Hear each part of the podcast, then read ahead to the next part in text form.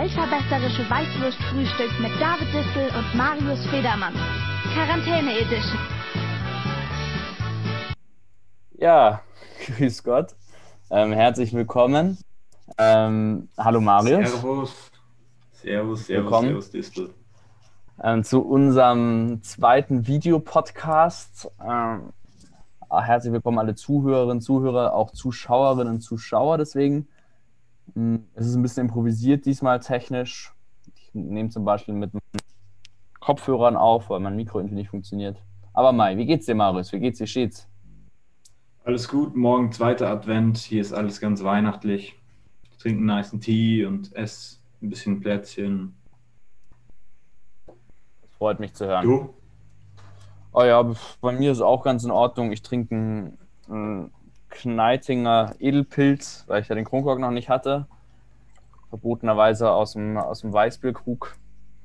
Genau, Mhm. aber Mai. Ist halt alles ein bisschen langweilig, weil nicht viel soziales Leben ist, wegen Lockdown Light, aber Ja, das stimmt. naja. Ja, aber deswegen gibt es ja einen Podcast, damit man so ein bisschen seine, seine Seele baumeln, baumeln lassen kann. Während, Das ist natürlich der Anspruch. auf dem Sofa sitzt und ähm, ja. Naja, Wir haben diesmal eine Hülle und Fülle an spannenden Themen mitgebracht. Von bayerischer Landespolitik bis hin zu ähm, ja, afrikanischer, afrikanischen. Konflikten.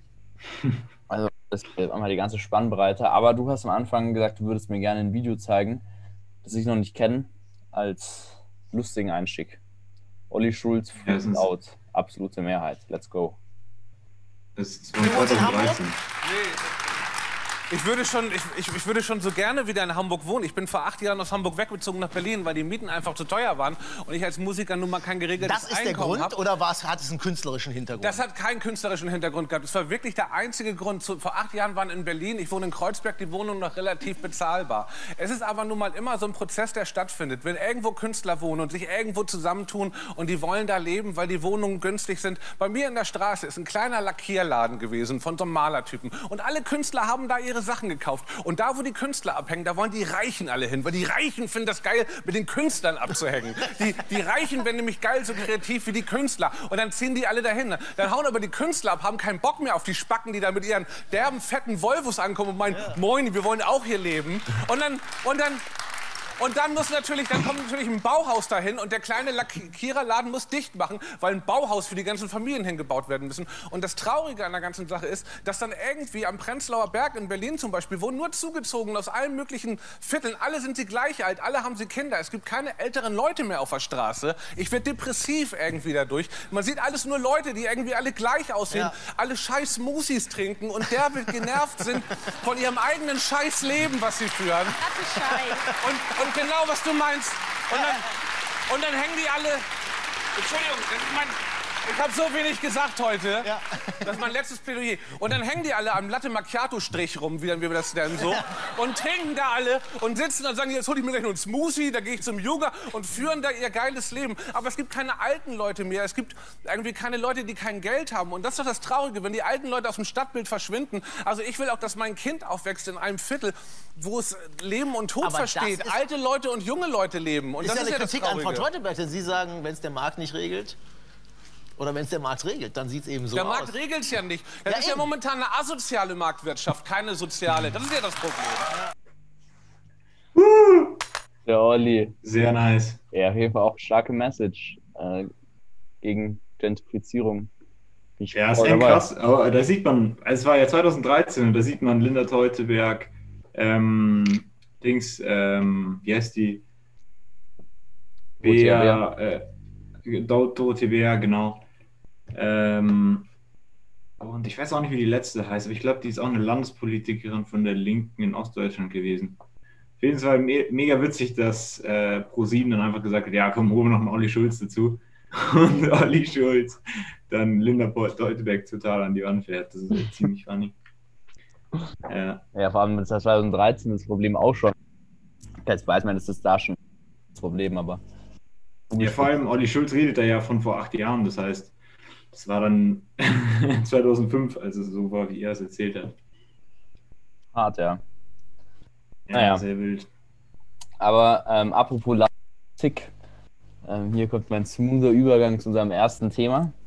Der ein oder andere, die ein oder andere ähm, hat vielleicht schon Instagram oder ähnlichen ähm, Plattformen was dazu mitbekommen. Es handelt sich um ähm, eine Hochschulreform, die in Bayern umgesetzt werden soll vom bayerischen Wirtschafts-, äh, nee, Wissenschaftsministerium. Äh, freudscher Versprecher, weil es das Wirtschaftliches ist. Ähm, ja. Genau, und wir haben ja, wir sind ja ein, äh, ganz dezidiert auch ein bayerischer Podcast und deswegen ähm, wollen wir auch immer mal wieder in die bayerische Landespolitik blicken und wir sind auch beide Studenten. Deswegen ist es für uns ein sehr wichtiges Thema. Äh, aber du hast noch, noch ein Video mitgebracht und zwar wie die Studentenproteste ähm, in Griechenland ablaufen. Das kann ich auch noch nicht, aber ich kann mir vorstellen, dass es dann doch vielleicht emotionaler ist als für uns, etwas hitziger vielleicht. Liege ich da richtig? Ja, das soll, das soll, das soll auch ein bisschen animieren. Also am Ende, ähm, am Ende sind Hochschulreformen ja selten eine, eine positive Sache für Studenten. Am Ende geht es ja meistens darum, Geld zu sparen für die Regierungen und in dem Fall jetzt soll es ja stark um eine Beteiligung der, der freien Wirtschaft in Anführungsstrichen an der Bildung äh, oder Ausbildung an den Universitäten gehen damit so einer Verschmelzung zwischen zwischen Lehre und, und Forschung der, der, der Wirtschaft ähm, soll es Tür und Tor öffnen. Und in Griechenland war das halt vor einigen Jahren auch so. Und die griechischen Studenten waren da halt äh, nicht, waren nicht so dafür und das haben sie auch äh, ganz gerne gezeigt. Und ich hoffe, dass es dann bei uns so nächstes Jahr, wenn die Reform durchgeboxt wird im Landtag, dass dann man in München auf den Münchner Straßen auch solche äh, Situation sehen wird. Ja. Würdest du sagen, es fanden die griechischen Jugendlichen nicht so knorke? Schauen wir uns mal an, wie, wie die darauf reagieren. Studenten haben in Athen gegen die Studienreform demonstriert, die derweil im Parlament verabschiedet wurde. Es geht um finanzielle Änderungen, aber auch um die Abschaffung des Universitätsasyls. Damit kann die Polizei von nun an bei Unruhen auch in Hochschulen einschreiten. Das Uni-Asyl war zum Schutz der Studenten nach der Diktatur eingeführt worden. Ja, okay, also für die, die nur zuhören, ähm, also man hat hier gesehen eine, eine Gruppe jugendlicher Griechen oben ohne, die mit roten Fahnen ähm, auf, eine, auf eine Polizeiwand ein, eingeschlagen haben. Ja, sehr stark. Sehr, sehr stark. So, so, so sehe ich uns zwei auch, oder? Ja, ganz vorne mit dabei mit, mit, den, mit den Protestschildern, dann vorne die Dinge abtreten und dann rein ins Getümmel. Mit eingeölten man wie man es natürlich kennt. Oben man ohne. kennt es in München, die vielen linksextremen Ausschreitungen, warum natürlich die bayerische Polizei auch bestens ausgerüstet sind, ist gegen sowas. Ja. Hast du gesehen in Mittelfranken, wo sich die Polizei zwei Panzerfahrzeuge zugelegt hat? Nee, da hat sich Genau. was, was los? Ganz, ganz wild. Ja, die haben halt einfach so zwei Panzerfahrzeuge gekauft, wo man oben äh, auf dem Dach auch noch Maschinengewehre montieren kann. Die Polizei ein Mittelfranken. Ey, ich Was glaube echt, die für eine Landespolizei? Also, welches Bundesland? Bayern. Ach so, ach so, ja klar. Mittelfranken in Bayern. Stark, es ist, äh, wurde, wurde denen durch die, durch die, durchs PAG die, die Tür und das Tor geöffnet, oder wie? Ja, ja, also es ist, ähm, ich keine Ahnung, ich denke mir, ich meine, was wird in Mittelfranken, was werden da die, die schlimmsten Vergehen sein? Pff, Ich weiß nicht, falsch parken oder zu schnell auf der Landstraße fahren, ich weiß es nicht. Oder mit dem Traktor irgendwie, keine Ahnung, ich weiß es nicht. Aber Oder jemand- für jemand haut aus dem Wirtshaus ab. Jemand haut aus dem Wirtshaus ab, ohne seine Rostbratwürste Genau. zu bezahlen. Da muss Das man ist schon mal mit einem Panzer und mit Maschinengewehren um die Ecke kommen. Ja, genau, um, um Leute, die die Zeche prellen, zu bestrafen. Direkt auf dem Weg nach Hause erschossen. Ja, äh, frech, aber genau, sollen wir mal kurz zusammenfassen für die, die das nicht wissen, worum es ähm, bei dieser Hochschulreform geht. Es sind eigentlich, würde ich sagen, drei große Punkte, oder? äh, ja, Ja, willst du, willst, willst du halt- loslegen?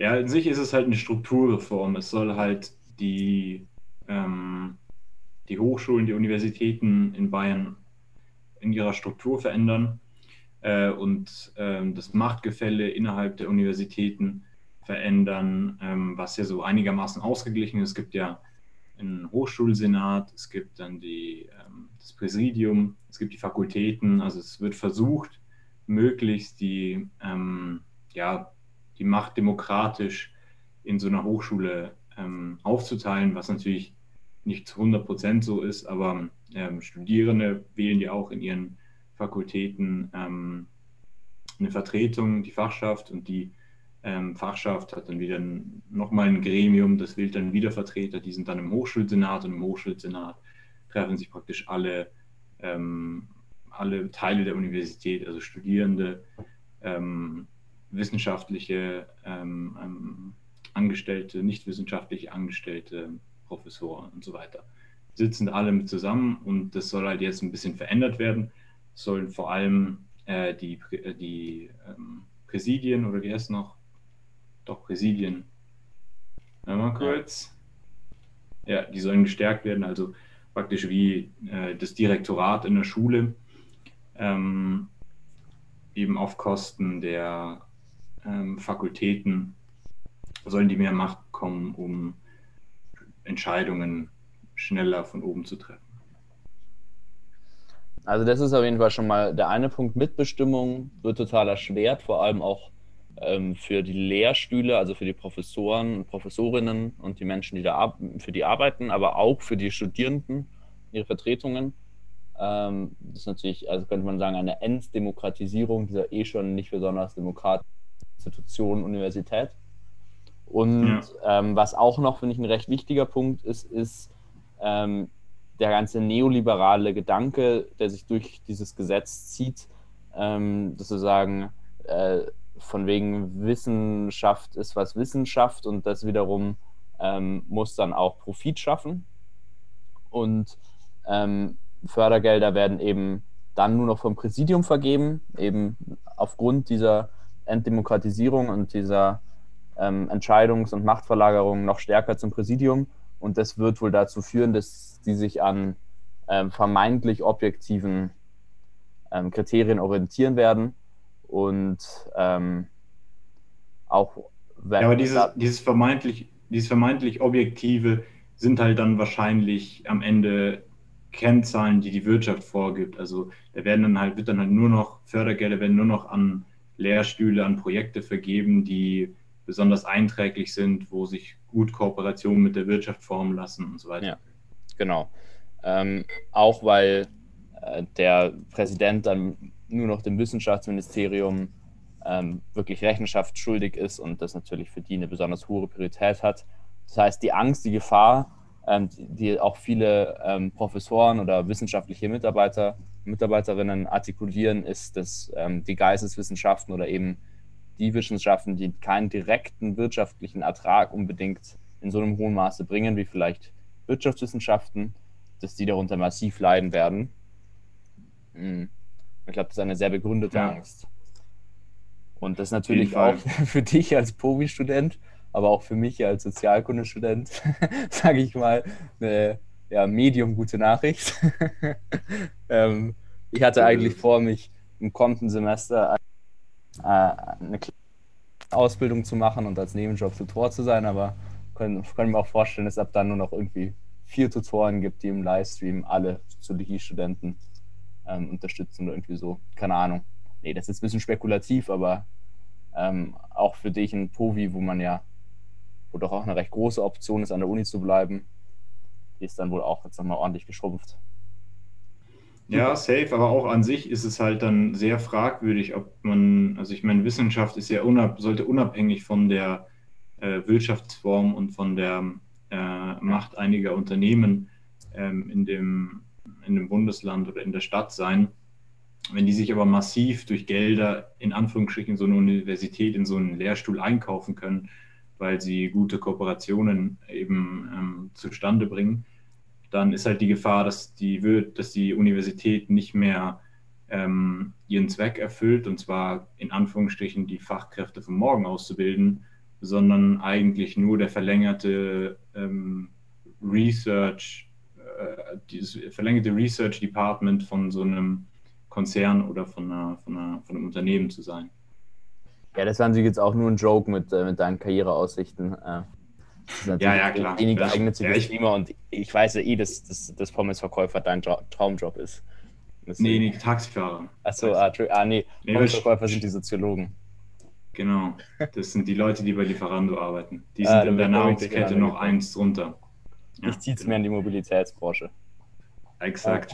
Also Taxifahrer, Free Now, Uber, sowas.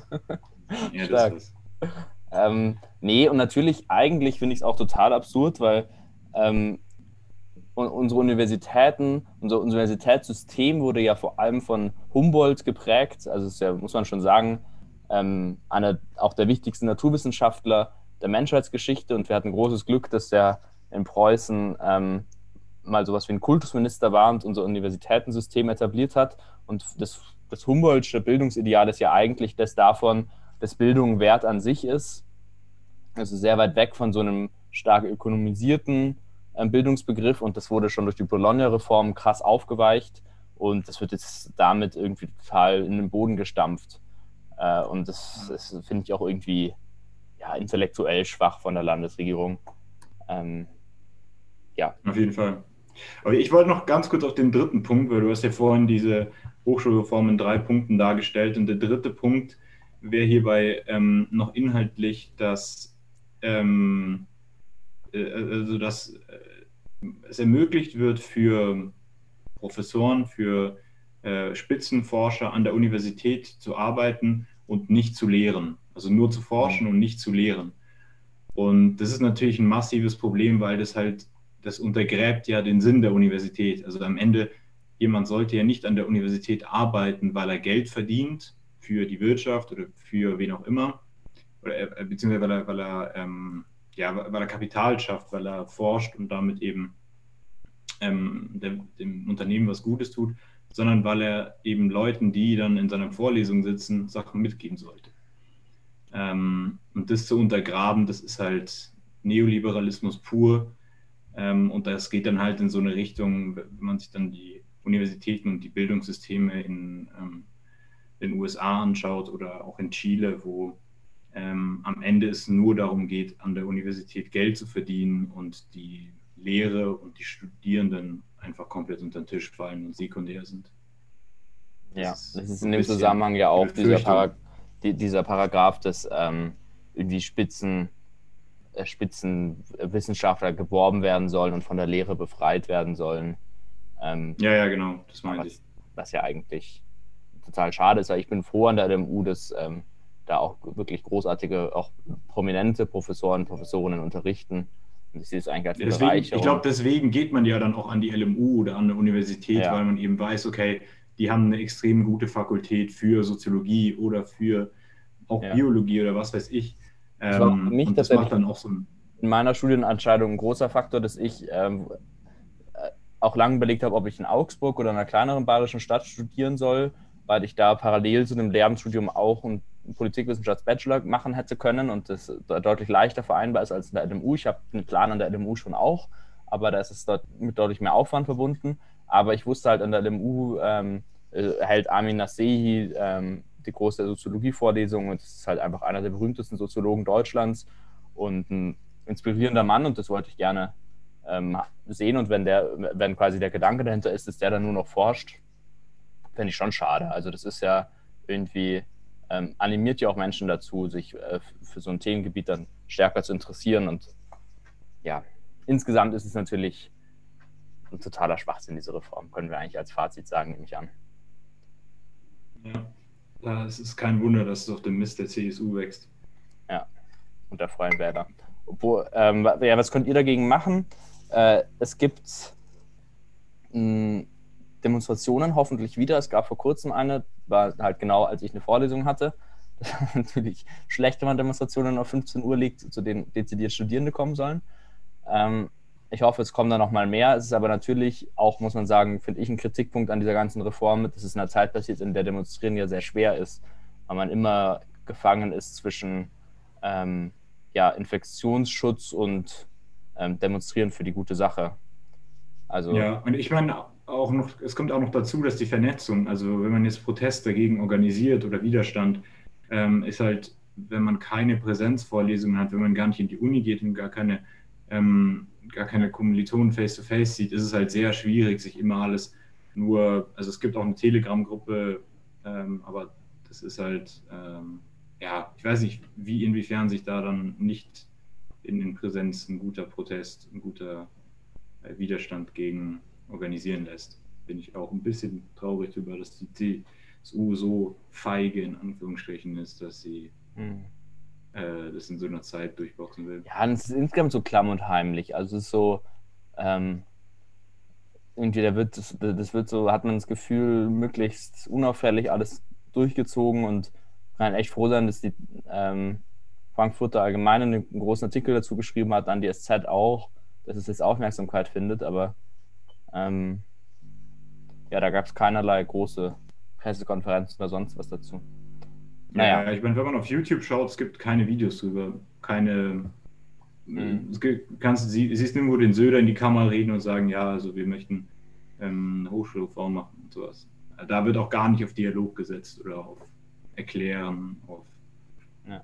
Ja, so einfach schnell durchgebracht werden, ist schon auch, finde ich, ein schlechtes Demokratieverständnis, wenn man dem Diskurs darüber auch so ausweicht. Naja, gut. Äh, übrigens äh, zur Information an euch, warum wir noch am Anfang relativ wenig gesmalltalkt haben und jetzt ein bisschen schneller durchziehen. Wir haben uns als Ziel gesetzt, den Podcast auf eine Stunde zu beschränken. Ähm, auch aus ganz praktischen Gründen. Wir laden ihn ja auch als IGTV auf Instagram hoch und ähm, ab einer Stunde ja, wird das einfach der Rest abgeschnitten. Das war letztes Mal der Fall. Das heißt, unsere spannende letzte Diskussion hat dann wahrscheinlich nur noch einen Bruchteil der eine Million Zuhörerinnen gehört. Ja. Schade. Müssen dann halt doch wieder auf Spotify gehen. Aber es gibt, es gibt uns ja auch nach wie vor Spotify. Hier, nicht, nicht vergessen. Ja, ja.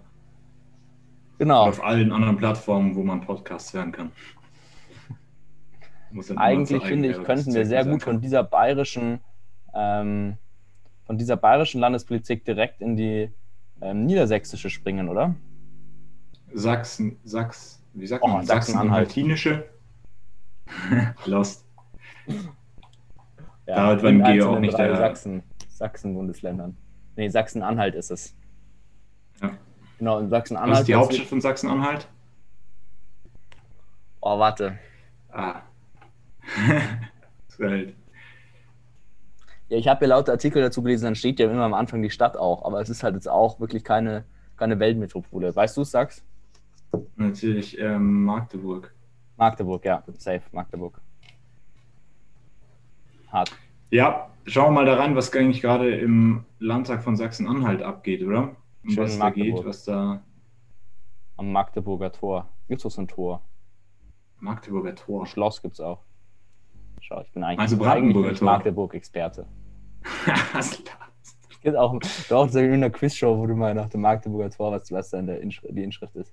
Vielleicht, vielleicht nicht aber auch komplett daneben. Also falls hier, also ich denke, unter unserer eine Million Zuhörer werden auch ein paar tausend Magdeburger sein. Vielleicht kann da mal einer uns, uns eine Mail schreiben an unser sendwettposteo.de. Wunderbar. Auf ja. geht's, oder? Magdeburg. Für die Regionalzeitung ist die Hauptstadt Sachsen-Anhalts dieser Tage auch das gallische Dorf. Im Landtag ist plötzlich der prominenteste Rebell er, Markus Kurze, parlamentarischer Geschäftsführer der CDU. Ich habe auch ein bisschen geschmunzelt darüber. Ja, die Frage, die mir gestellt wurde, bist du nun Asterix oder Obelix, ja? Da sind Sie? ja, da habe ich als Politiker geantwortet und habe gesagt, immer der Situation entsprechend. Ne? Das ist die Situation. Der Rundfunkbeitrag soll steigen. Aus 17,50 Euro pro Monat im Haushalt sollen 18,36 Euro werden für öffentlich-rechtliches Fernsehen, viele Radioprogramme und Angebote im Netz. Einige Politiker wie Kurzer aber sagen, 17,50 Euro müssten den Sendern reichen, immerhin etwa 8 Milliarden Euro im Jahr. Gerade jetzt, wo Corona viele Bürger und Unternehmen hart treffe.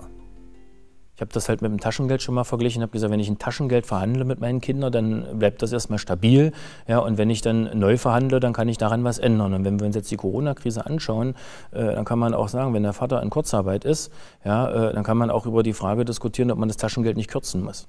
Um Taschengeld geht's hier allerdings nicht. Im Magdeburger Landtag laufen deshalb die Diskussionen heiß. Extra geladen die Chefs von ARD, ZDF und Deutschlandradio und Vertreter regionaler Verbände. Für unsere Kamera ist die Anhörung tabu. Hinter den verschlossenen Türen geht es vor allem um die ARD. CDU und AfD fragen, ob es so viele Anstalten sein müssen, so viele eigene Fernsehsender, so viele Radiosender, so viel auch gemeinsam etwa mit dem ZDF und dazu opulente Angebote im Internet. Dagegen mahnen die Sender, wird der Beitrag nicht erhöht, leide die Kultur- und Filmindustrie noch mal mehr als ohnehin schon bei Corona. Die Sender müssten auch bei Auftragsproduktionen sparen. Ich glaube, wir haben äh, heute in den Diskussionen auch wirklich erörtert, nicht nur wir, sondern die vielen, vielen äh, Sachverständigen von Produzentenwirtschaft und Arbeitgeberverbände und viele andere, äh, dass Sachsen-Anhalt Nachteile hätte, wenn die äh, Beitragsanpassung nicht käme. Stefan Gebhardt von der Linken war lange gegen die Erhöhung. Viele Sendermanager bekämen zu üppige Gehälter. Nun aber ist auch ihm die Filmwirtschaft wichtiger. Ich glaube, dass nach der Pandemiezeit wir auch noch mal in einer anderen Zeit leben werden und dass die Wirtschaft wieder aufgebaut werden muss in diesem, in diesem Land, auch in Sachsen-Anhalt. Und dann können wir nicht äh, so etwas machen, äh, dass wir der Wirtschaft noch weiter schädigen. Kurze sagt uns, er sieht das bei anderen Bereichen andersherum. Eine Erhöhung wäre jetzt zu viel.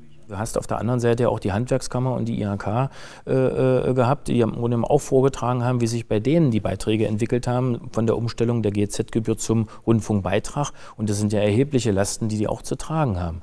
Und von daher ist es sehr, sehr schwer, äh, das jetzt abzuwägen. Also glauben Sie es mir, wir machen es uns nicht einfach. Die Lastenverteilung steht aber gar nicht zur Entscheidung an. Die Höhe des Rundfunkbeitrags ermittelt zudem die unabhängige Finanzkommission KEF in ausführlichen Berechnungen. KEF-Vorsitzender Heinz Fischer-Heidelberger warnt in der Anhörung, die Sender könnten Liquiditätsprobleme bekommen eine Ablehnung der Erhöhung wäre nicht verfassungsgemäß. Wollten die Länder den Beitrag klein halten, dann müssten sie an den Auftrag ran. CDU-Ministerpräsident Rainer Haseloff hat immer wieder auf eine Reform gedrängt, konnte sich aber nicht durchsetzen. Der Erhöhung hat er zugestimmt. Hagen Eichler berichtet über die Politik in Magdeburg und fragt sich, rechnet die CDU mit ihrem eigenen Ministerpräsidenten ab? Natürlich kann man auch äh, ein Nein zur Beitragserhöhung als Kritik am Ministerpräsidenten verstehen, denn äh, er hat immerhin all die Jahre äh, mit dazu beigetragen, dass das Programm der öffentlich-rechtlichen Rundfunksender heute so ist, wie es ist. Und ähm, das ist ja das, worauf die Intendanten heute hingewiesen haben. Das Programm wurde von der Politik so bestellt, das verursacht jetzt eben Kosten. Andere CDU-geführte Länder haben der Erhöhung inzwischen zugestimmt, wie hier in Sachsen. In Magdeburg versucht die CDU ihren Kurs durchzuziehen gegen Grüne und SPD, die sich gegen den Koalitionsvertrag stemmen. Es geht hier auch darum, den anderen mal zu zeigen, äh, dass man auch wer ist. Also so ein, so ein ähm, Effekt, äh, den Sendergrößen in Köln und in München mal so richtig zu zeigen, ähm, das funktioniert eben durch dieses Einstimmigkeitsprinzip. Dadurch ist das eben möglich. Also die Stimme aus Sachsen-Anhalt ist eben jetzt auf einmal wichtig und äh, da kann man auch Macht demonstrieren. Also wenn man dann außerhalb der Sitzung ist, da wird man auf die Schulter geklopft und da wird gesagt, ja, eigentlich, ihr habt eigentlich recht, da müssen wir was machen. Ja? Aber so richtig Traute haben sie dann am Ende Ende auch nicht und finde ich schade. Wir wollen ja was erreichen für unsere Bürger, deswegen sind wir ja angetreten und ich meine, man merkt jetzt schon, dass wir auch da sind. Ja? Trotz der demonstrativ guten Laune. Für den ARD-Vorsitzenden und die übrigen Senderchefs heißt es noch bis Mitte Dezember zittern. Dann stimmt der Landtag in Magdeburg ab, in dem gallischen Dorf der Rundfunkpolitik. Ja, also ich glaube, es hat also ganz, ja. ich muss ganz sagen, ganz lässig am Ende, wie Tom Buro, der ARD-Chef ähm, der Fraktion im, im, Landtag von Sachsen-Anhalt, der CDU-Fraktion, die Brofist gibt. Sehr, sehr lässig. Sehr, auch, da muss man einfach sehen, der öffentlich-rechtliche Rundfunk, der verjüngt sich ständig. Und das ist jetzt einfach normal da. Du kommst rein und dann wird dir einfach eine Brofist hingehalten. Das ist. Das schaut so aus. Nee, aber ich finde, in diesem Video wurde, das ist jetzt auch schon wieder ein paar Wochen alt, vielleicht liegt es auch daran, ähm, ein ganz wichtiger Punkt eigentlich vernachlässigt. Und zwar glaube ich, ist der wirkliche Konflikt gar nicht wirklich der um die 80 Cent ähm, vom Rundfunkbeitrag. Da bin ich persönlich sogar einer, der sagt, kann man drüber streiten, ob so ein hoher Beitrag, ob sich da nicht zum Beispiel, wie es der Link hier auch gesagt hat, bei den Gehältern der Intendanten kürzen ließe und ob da nicht ähm, das vielleicht auch demokratischer wäre, wenn man das ans Einkommen anpasst, was weiß ich. Also ich finde, man kann an diesem Rundfunkbeitrag von einigen Seiten her schon was kritisieren. Finde ich legitim. Aber es geht hier, glaube ich, nicht wirklich darum, ähm, sondern es geht zum einen um diesen innerparteilichen Machtkampf in der CDU, das wurde ja auch kurz angeschnitten. Ähm, ja. Die Konsequenzen daraus werden wir nachher noch ein bisschen besprechen, aber zum anderen geht es auch wirklich darum, mit wem sich die CDU in der Landtagsabstimmung gemein macht.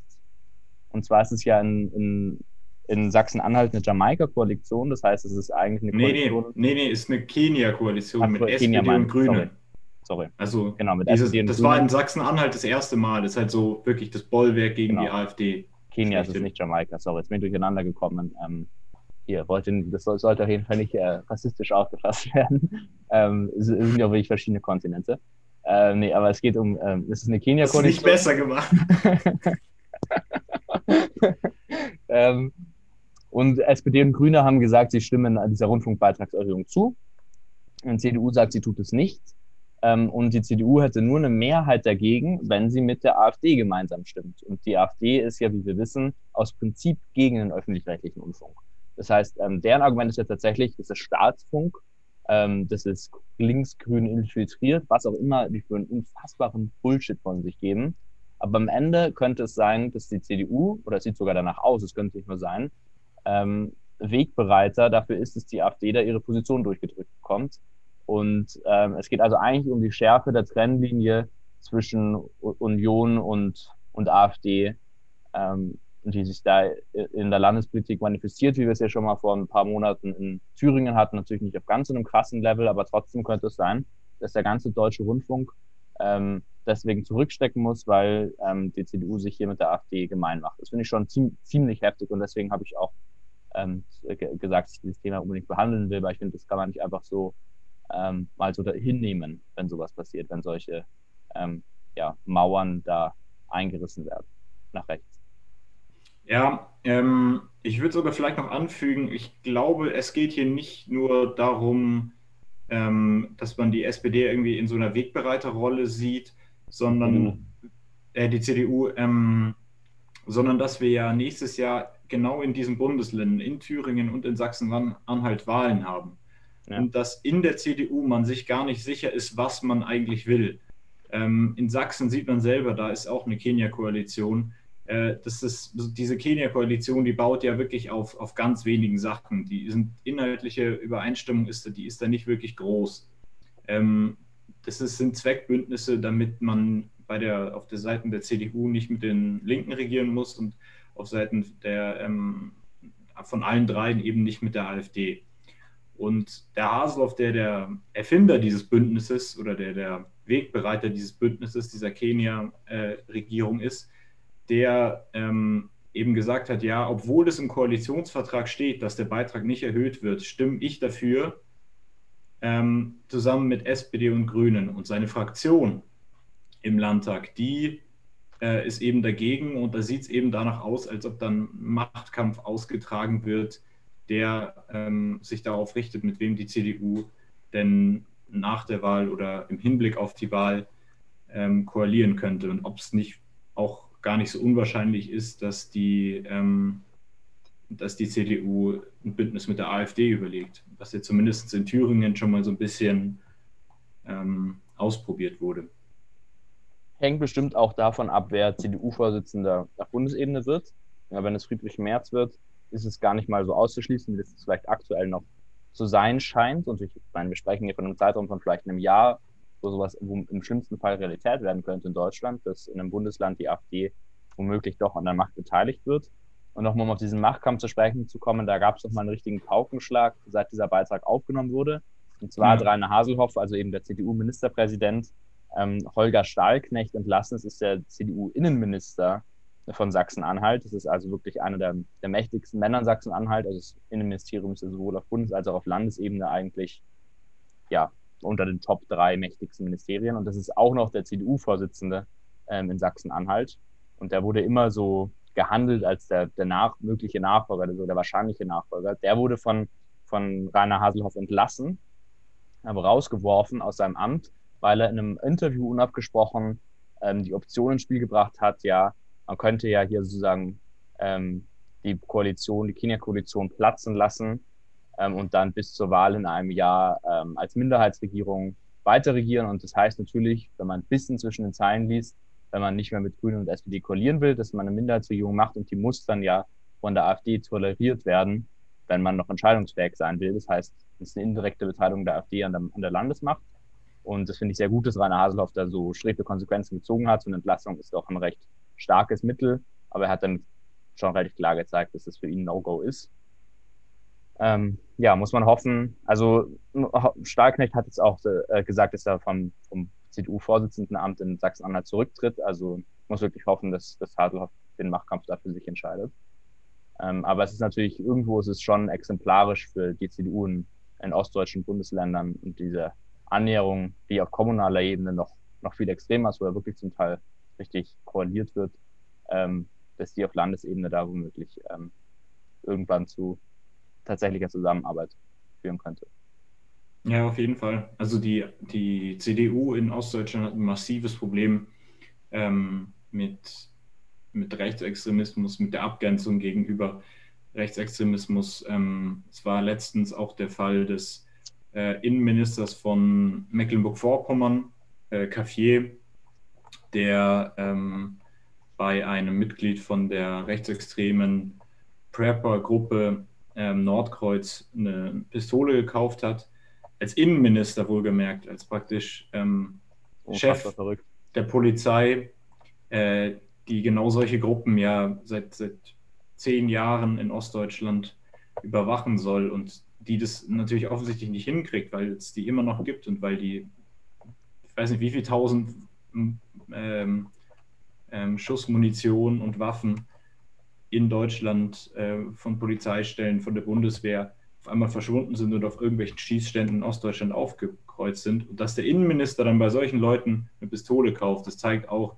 also wie diese gesamte CDU in Ostdeutschland eigentlich auch als Koalitionspartner, eigentlich als ja, als, als, äh, dem, als demokratische Partei ein ganz, ganz großes Problem hat. Und ähm, auch im Hinblick auf die Wahlen in Sachsen-Anhalt, in Thüringen und in Mecklenburg-Vorpommern äh, hoffe ich einfach, dass da rot-rot-grüne Landesregierungen kommen. Die sind zumindest in Thüringen und äh, Mecklenburg-Vorpommern nach Umfragen möglich, ähm, weil so wie das bisher läuft mit dem, mit dem ja, Kampf gegen Rechtsextremismus, gegen äh, die, die immer größer werdende Gefahr von rechts, das ist nicht akzeptabel und ähm, da muss in Ostdeutschland auf jeden Fall was passieren.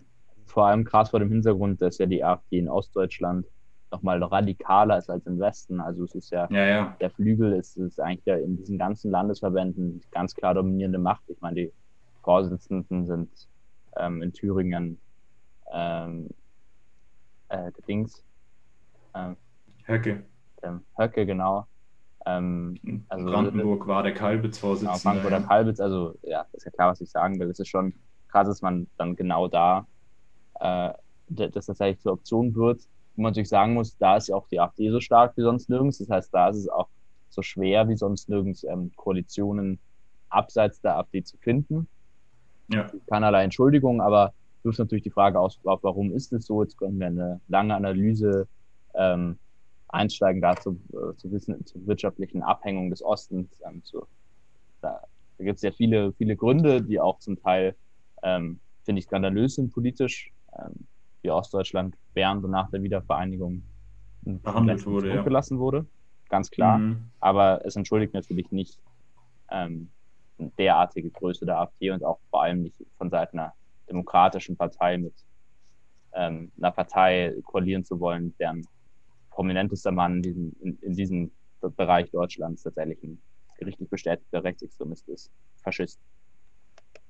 Ja, ja auf jeden Fall. Auf jeden Fall. Also, also da, da sollte man wachsam bleiben und, und äh, ja, es gibt ja es gibt viele Reportagen drüber, es gibt viele Podcasts drüber, wer da mehr lesen und hören will. Die Taz hat ja eine, eine ganz große Reportage da in Mecklenburg-Vorpommern gemacht. Ähm, die Taz hat auch das mit dem Kaffee aufgedeckt, muss man sagen. Also da zeigt sich auch wieder, ja. wie es doch Sinn macht, auch Journalismus zu unterstützen. Ich bin jetzt da kein Taz-Abonnent, aber ich habe mir das jetzt schon auch überlegt. Vielleicht mache ich das mal.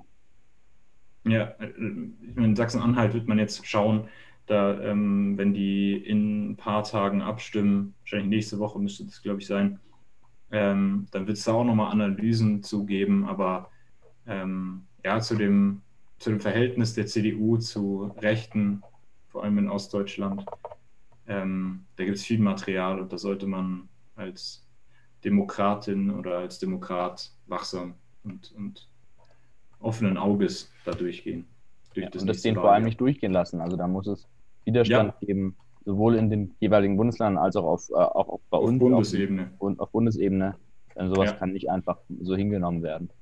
Ich, also ich finde, äh, dass Rainer Haseloff insgesamt gut gehandelt hat. Ich hoffe, dass er sich da durchsetzt. Ähm, ja, es, es wird schwierig sein gegen so eine Fraktion, die. Ja, und man muss auch sagen, nach wie vor die CDU-Landtagsfraktion in Sachsen-Anhalt besteht darauf, dass sie gegen die Rundfunkbeitragserhöhung stimmen will. Und äh, die Grünen und die SPD, die jeweils ja auch in, in, der Landesregierung vertreten sind, haben auch angekündigt, dass sie, wenn dem so sein sollte, dann ähm, die Koalition aufkündigen wollen. Das heißt, dieser Koalitionsbruch, ähm, der steht immer noch ähm, voll im Raum und ähm, die Situation ist durch diese Entlassung bei Weitem noch nicht entschärft.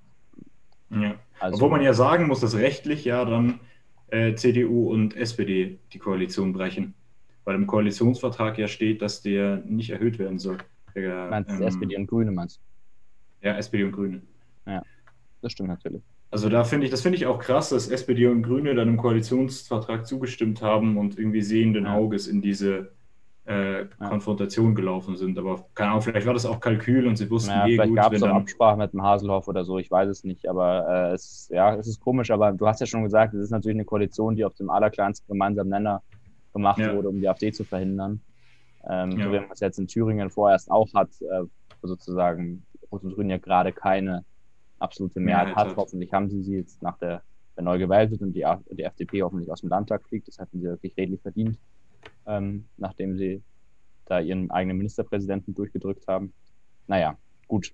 Ich glaube trotzdem, dass wir langsam zum nächsten Thema schreiten müssen. Es ist eigentlich alles gesagt und wir wollen sie auf eine Stunde begrenzen. Wir sind schon gut Stück gleich nah an der Dreiviertelstunde dran. Mm.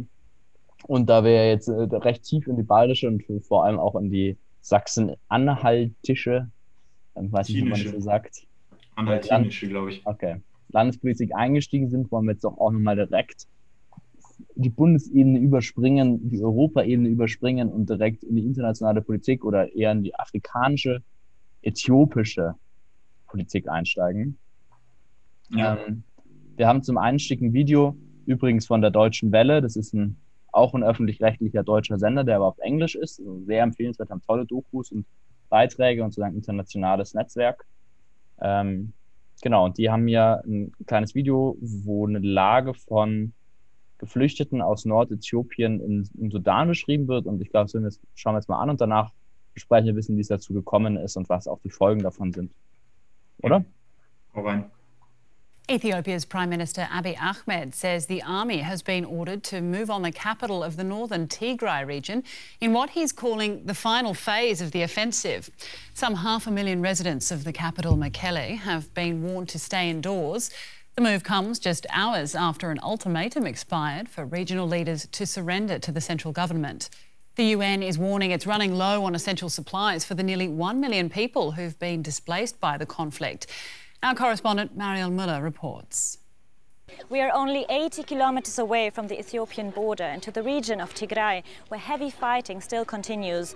This UN camp, called Umra Kuba camp, once housed refugees who fled Ethiopia's famine in the 1980s. Now the camp is expected to house several thousand refugees, as the UN Refugee Agency told us. Many more than the original capacity of 6,000. People here are desperate, they tell us. Water, food and shelter are scarce. Some of them have to sleep on the ground, are struggling to get enough food or medical aid. The new refugees crossing the border to Sudan worry aid groups. A representative told us we are unable to respond to a growing influx. Umra Kuba camp once housed refugees who fled Ethiopia's famine in the 1980s. Now some 9,000 people have saved themselves once again, but this time it's because of war. In this hospital, people wait for hours before receiving treatment. Like Agare, she, her baby, and her father escaped the war in the Tigrayan town of Humera. I was afraid because the bombs kept falling for three days. We just left without money, without clothes. It took 10 days to come here. And now we're here in Sudan. We've been in this camp for three days. We don't have any shelter.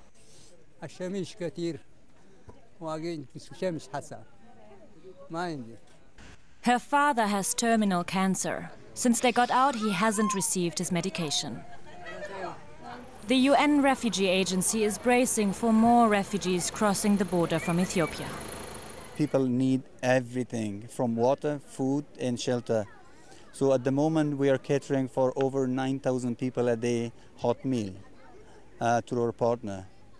And that's not enough. And it's children who are suffering the most. It's estimated that half of the refugees are children. Many of them need medical treatment, like five month old Kal Ab. He's been coughing and has had diarrhea since days. I can't breastfeed him, and here they don't have milk powder and the food the baby needs.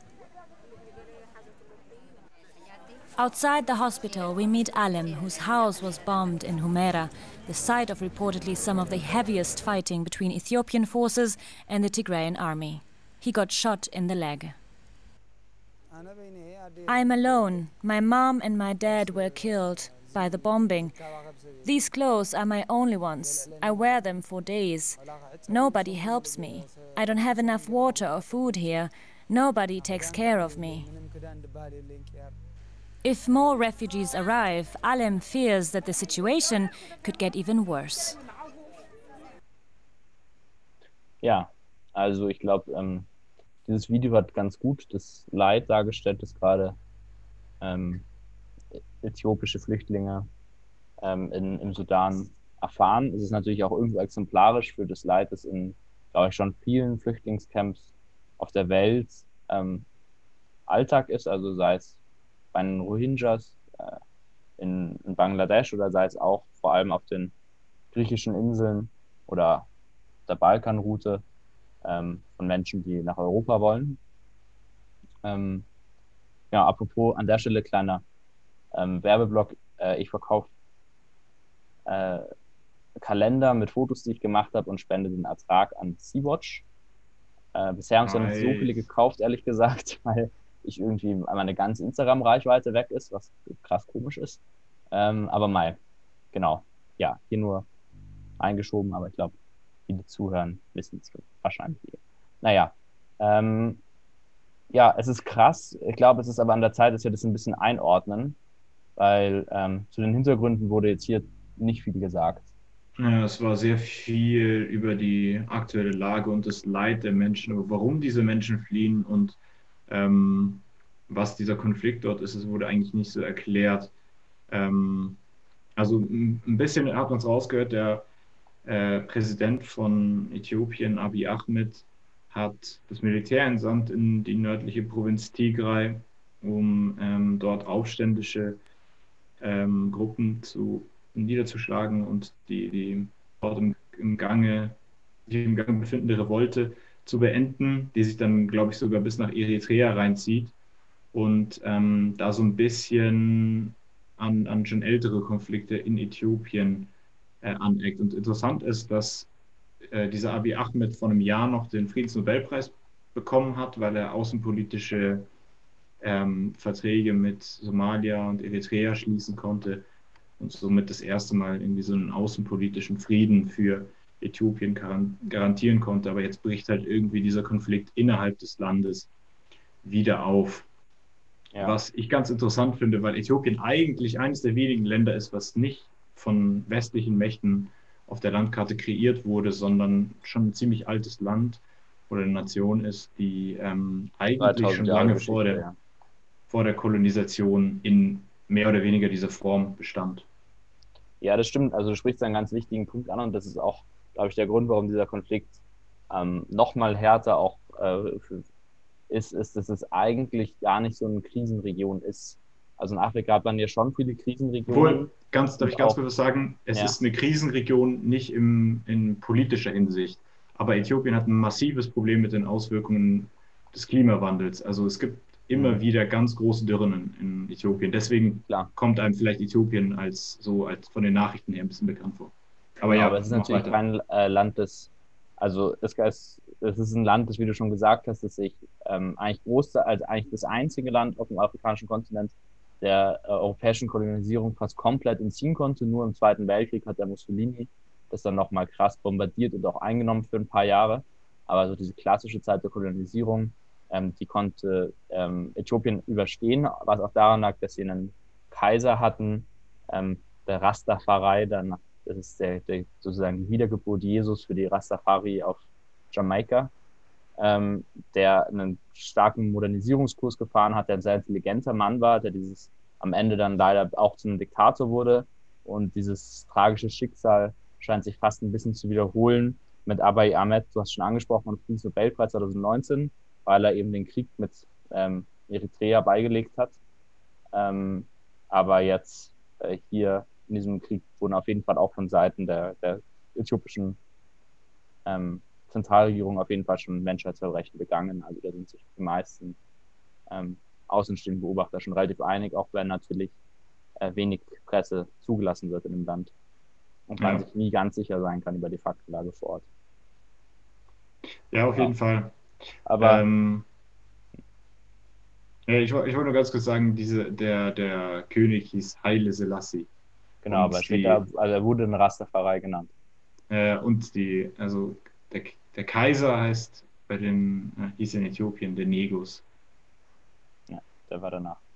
Naja, ähm, vielleicht noch mal kurz, um die Konfliktlinie ein bisschen zu skizzieren. Ich, äh, es ist, ähm, also Abiy Ahmed nennt es selber keinen Bürgerkrieg. Er, er, nimmt, weil er ein rhetorisch sehr gewandter Mann ist und eigentlich, muss man ja sagen, für den ganzen afrikanischen Kontinent ein Hoffnungsträger war, nach dieser Friedensnobelpreis-Auszeichnung und nach den vielen Reformprogrammen, die er auch angestoßen hat. Ähm, er nimmt dieses Wort Krieg nicht in den Mund. Es ist aber eigentlich, äh, erfüllt schon so ziemlich alle Merkmale von einem Krieg. Und zwar eigentlich einen relativ klassischen Bürgerkrieg mit zwei Fronten. Ähm, man hat eben auf der einen Seite die, diese Nationalregierung, ähm, die, die Zentralregierung, die eben von Abiy Ahmed ähm, geführt wird, und auf der anderen Seite im Norden von Äthiopien ein Gebiet, ähm, das heißt Tigray, und das ist ähm, wirtschaftlich verhältnismäßig starke Region, die auch lange einen starken politischen Einfluss auf ganz Äthiopien hatte. Also viele ähm, Vorgänger, äh, Premierminister-Vorgänger von Abiy Ahmed waren aus dieser Region und die sind eigentlich immer recht stark in den Regierungen vertreten, ähm, was jetzt eben unter Abiy Ahmed nicht mehr so war. Und ähm, das hat, das ist zumindest das Motiv, das viele vermuten, ähm, eben diese, dieses, dieser Machtkampf zwischen auf der einen Seite der Volksbefragungsfront von Tigray, so heißt die, die Partei, die in Tigray 92 Prozent der Parlamentssitze besetzt und eben der Zentralregierung, die ähm, ja vor allem für den Rest von Äthiopien ähm, die stärkste Kraft darstellt. Mhm. Genau. Aber ist es nicht auch so, dass äh, Abiy Ahmed praktisch ähm, einer anderen Volksgruppe im Ethnie angehört als ja. die davor in der, in der Vorgängerregierung? Die waren genau, doch davor, also sein Vorgänger war, also wenn ich richtig informiert bin, eben ein, ein Tigrayaner, würde man es vielleicht auf Deutsch übersetzen. Ähm, und er ist es nicht. Es gibt in, äh, in Äthiopien 80 ethnische Gruppen, also es ist ein sehr diverses Land. Äh, es gibt aber, glaube ich, vor allem fünf oder sechs, ähm, die besonders groß vertreten sind. Circa sieben Prozent sind eben Tigrayaner. Und mhm. ja, Abiy Ahmed ist kein Tigrayaner und hat, ähm, auch wenn sich am Anfang noch mit ähm, der, äh, der Volksbefreiungsfront von Tigray ganz gut verstanden hat, denen recht viel Macht entzogen. Und jetzt fängt natürlich das Spiel an, wer ist, wer, wer ist, der, wer ist schuld an diesem Krieg? Ich finde es ganz schwer von außen zu beurteilen. Ich habe es auch schon gesagt, es gibt eben kaum ähm, es wird kaum Berichterstattung zugelassen, was auch schade ist, weil eigentlich ähm, man auch gehofft hatte, dass unter Abiy Ahmed mehr Pressefreiheit in, in diesem Einparteienland äh, gestartet wird, aber zumindest. Ja, eben. Also man muss eben auch sagen, dass dass, dass Äthiopien keine Demokratie ist und ja. auf dem Demokratieindizes ziemlich weit unten rankt bei 125 von 160 Ländern. Genau, also es war, haben wir vorhin schon angesprochen, lange richtiges Kaiser, eine richtige Monarchie. Und ähm, dann war es ein sozialistischer Einparteienstaat und dieser Sozialismus wurde zwar über Bord geworfen, aber es ist immer noch äh, weit weg davon, Demokratie zu sein. Ähm, genau. Also ähm, das Szenario ist, ist, eigentlich so, äh, Abiy Ahmed hat die Wahl verlegt ähm, aufgrund von Corona.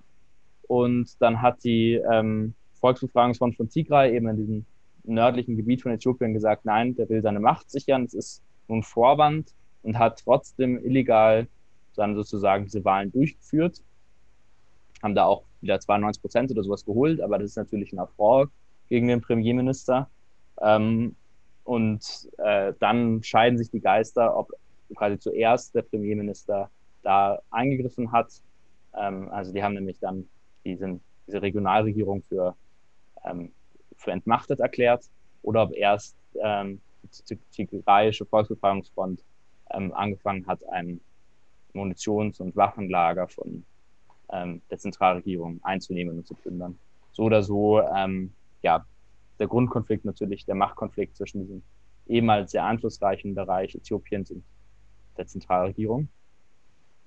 Ja, und ähm, die Folgen sind verheerend, wie wir in dem Video gesehen haben. Ja, man muss halt jetzt sehen, was so ein bisschen die Konklusion, ähm, die man daraus zieht, vor allem jetzt als äh, aus europäischer Perspektive, muss man sich halt, glaube ich, immer ähm, dessen bewusst sein, dass Konflikte in Afrika, äh, vor allem in Subsahara-Afrika, immer massive ähm, Migrationsströme Richtung Norden auslösen, ähm, dann immer die Nachbarländer auch belasten, deren politische Stabilität belasten, deren wirtschaftliche Stabilität belasten ähm, und dass diese Konflikte am anderen Ende der Welt, wie es hier oft dargestellt wird, kommt in den Medien dann nicht oft vor, eben dann am Ende doch wieder bei uns ankommen, wenn Migrationsströme dann nach, nach Jahren dann auch erst in Europa ankommen und hier dann an unseren Außengrenzen ähm, und das Leid sichtbar wird. Ähm, das muss man sich bewusst sein, dass die Stabilität auf dem europäischen Kontinent eben auch dazu beiträgt, dass Migrationsprobleme, sofern sie denn Probleme sind, ähm, nur dadurch gelöst werden können. Ob das jetzt politische, ökonomische oder was auch immer für Krisen sind, die diese Migrationsströme auslösen. Im afrikanischen Kontinent, ja. Ähm, genau, und ich glaube, du sprichst einen ganz wichtigen Punkt da mit den Nachbarländern. Also Äthiopien, habe ich ja schon gesagt, galt eigentlich als ein verhältnismäßig stabiles Land, in, eigentlich schon seit den 90ern fast. Ähm, die Nachbarländer sind Somalia im Süden, ähm, ich glaube, das wissen die meisten Somalier ein richtiger Krisenherz, dass es da richtig Krieg gibt. Und Äthiopien. State. Es gibt keinen richtigen Staat dort. Genau. Und Äthiopien ähm, hatte dort auch ähm, Streitkräfte im Einsatz. Hier wurden jetzt eigentlich fast ausnahmslos abgezogen. Die, die eben der ähm, tigraischen Minderheit ab, äh, angehört haben, die wurden natürlich entlassen und die anderen wurden nach Tigray geschickt. Ähm, im Sudan ist es auch, also im, Südsudan meine ich, ist es auch ähnlich. Der Sudan hat sich vor nicht so langer Zeit im Sudan und Südsudan gespalten und der Südsudan ist auch nach wie vor eine Krisenregion. Ähm, da werden jetzt auch die äthiopischen ähm, Kräfte, die da zur Stabilisierung beitragen sollten, höchstwahrscheinlich, oder die wurden schon, soweit ich weiß, abgezogen. Ähm, das heißt, es ist auch für die Nachbarländer könnte das zu politischen Problem werden. Und Eritrea, äh, wir haben es schon gesagt, da gab es einen Krieg, ähm, vor, nicht, der vor eben sehr kurzer Zeit erst beigelegt wurde zwischen Eritrea und Äthiopien. Und Eritrea wird ähm, auch wieder stark in diesen Konflikt reingezogen. Also es gab sogar Bombardierungen in, ja. in Eritrea. Die, die, die, die, ähm, die, die Volksbefreiungsfront sagt eben, Eritrea stünde auf der Seite der ähm, Zentralregierung und würde ähm, in deren Auftrag sozusagen auch gegen Tigray vorgehen. Also ich muss sagen, die Grenze ähm, zu Eritrea ist im Norden, also eben in Tigray und Eritrea. Und äh, die eritreische Regierung streitet es ab. Man weiß natürlich jetzt nicht, was stimmt, ähm, so richtig. Aber genau, es haben deswegen auch schon da Bombardements stattgefunden. Ja, also da ähm, entwickelt sich wohl leider ein ziemlicher, ein, ein ziemlich großer Konflikt am, am, Horn von Afrika, auch wenn die tigraische Hauptstadt ja jetzt schon ähm, eingenommen wurde von der Zentralregierung, ist, glaube ich, würde es mich schon eher wundern, wenn das wirklich der Ende, das Ende des Konflikts ist, so wie das ähm, Abiy Ahmed behauptet. Ja, sehe ich auch so. Genau, und ähm, warum haben wir dieses Thema reingenommen? Ähm, da ist natürlich jetzt nicht viel Platz für Diskussion. Da sind wir, glaube ich, relativ einer Meinung, beziehungsweise dazu haben wir auch gar nicht so eine starke Meinung. Aber ähm, es, ist, es hat mich schon wieder gewundert, dass es relativ wenig in unseren Medien vorgekommen ist. Dafür, dass es wurde ja in einem Beitrag wurde von, glaube ich, 100.000 Flüchtlingen gesprochen. Ich habe 50.000 gelesen, die im Sudan jetzt schon geflohen sind über, über die Grenze. Ähm, und das ist ein Leid für ganz viele Menschen und dafür hat es doch recht wenig Aufmerksamkeit in unseren ähm, europäischen Medien gefunden und da wollen wir ein sehr kleines ähm, Gegengewicht vielleicht sein. Es wird, da wird erst wieder bei Anne Will drüber geredet, wenn die ähm, Geflüchteten aus dem Tigray dann in Moria anklopfen und fragen, ob noch ein paar Betten frei sind, um es mal zynisch ja. zu sagen. Ja. ja ist es ähm, Rassismus? Bitte? Dass in unseren Medien nicht vorkommt? Rassismus. Ja. Als westliche Arroganz. Okay. Eurozentrismus. Naja, ähm, äh, eigentlich ein bisschen Downer auch für, für, als letztes Thema. Aber wir haben auch, muss man sagen, so ist Politik nun mal, man schaut immer viel auf die, auf die Defizite und da, wo es schlecht läuft. Und ähm, ah, ich wollte eigentlich mal die Good News der Woche, habe ich jetzt diesmal gar nichts vorbereitet, aber die muss ich wieder wiederbeleben, diese, diese Rubrik von der einen guten Nachricht pro Woche. Ich, ich, ich recherchiere mal wieder. Ja. Äh, wie viel haben wir? Wie Minuten? Gute Frage, gute Frage. Ich glaube, wir sind ziemlich am Ende. Aber sag's noch schnell. Ich meine, zur Not wird's abgeschnitten. Das ist auch kein, kein Weltuntergang. Okay, ähm, ja, ich wollte am Ende noch ein Thema aufmachen. Wir können es auch auf nächstes Mal verschieben. Es ist halt auch nicht so kurz, deswegen weiß ich nicht, wie lange haben wir noch? Wenn wir noch ein paar Minuten haben, nee, mir wird es nicht aufmachen. angezeigt, aber äh, also ich weiß, dass wir ungefähr um halb angefangen haben und es ist 25. Ah ja, okay. Ja, also auf jeden Fall, ich fand sehr interessant, dass in unseren europäischen Partnerländern Italien und Spanien äh, neue, äh, neue Wirtschaftspolitik diskutiert wird, von der wir hier in Deutschland, glaube ich, meilenweit entfernt sind. Und zwar geht es um Vermögenssteuer und um die Veränderung der ähm, Besteuerung weg von dem starken Fokus auf Konsumsteuern, so wie die Mehrwertsteuer und der Einkommenssteuer hin zu Vermögenssteuern und eben die, die hin zu einem progressiveren Steuermodell, wo man die, die äh, Vermögendsten und die, die Leute, die am meisten Geld haben, am meisten besteuert und die Steuerlast nicht möglichst gleich unter den Bürgern aufteilt.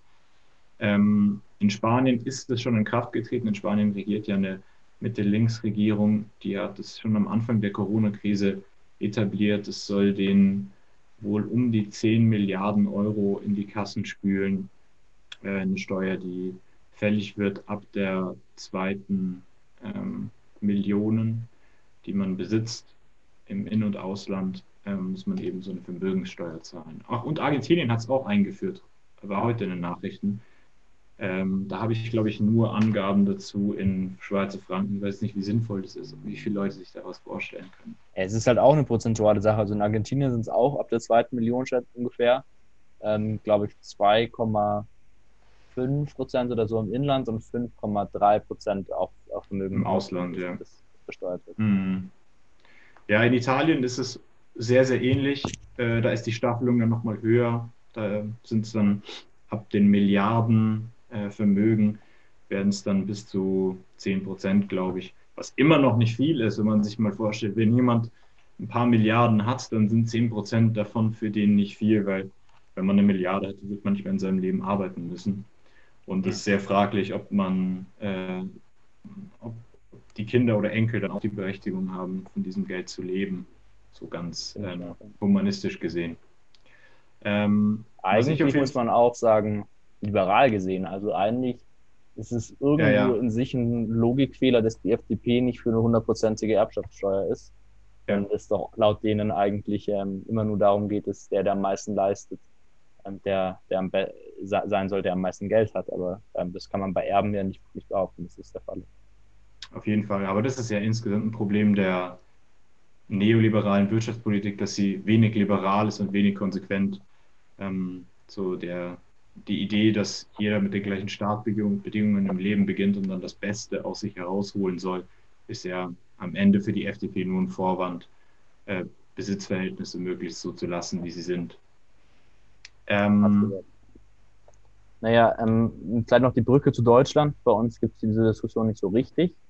Wurde vereinzelt ja. gefordert. Olaf Scholz, also der designierte Kanzlerkandidat der SPD, versucht ja einen etwas linkeren Kurs zu fahren, um sich ein bisschen von der Union abzugrenzen und spricht jetzt immer davon, man müsse ähm, die, die die Hunderttausende verdienen, besser besteuern. Aber ich glaube, er spricht da eher von einer Anhöhung mhm. der Einkommenssteuer. Einkommenssteuer, ja. Und ähm, ob er sich so richtig an die Vermögen rantraut, das ist noch einigermaßen offen. Ja, also auch ein großes Problem ist in der Wirtschaftspolitik, wenn nicht mehrere Länder das gleichzeitig anstoßen, so eine Vermögenssteuer zu machen, dann ist es auch wenig wirksam. Also es gibt natürlich auch Modelle, wo man ähm, auch als einziges Land äh, solche, solche Maßnahmen treffen kann, ohne dass man dann Angst haben muss, dass die Reichen aus dem eigenen Land einfach in andere Länder abwandern.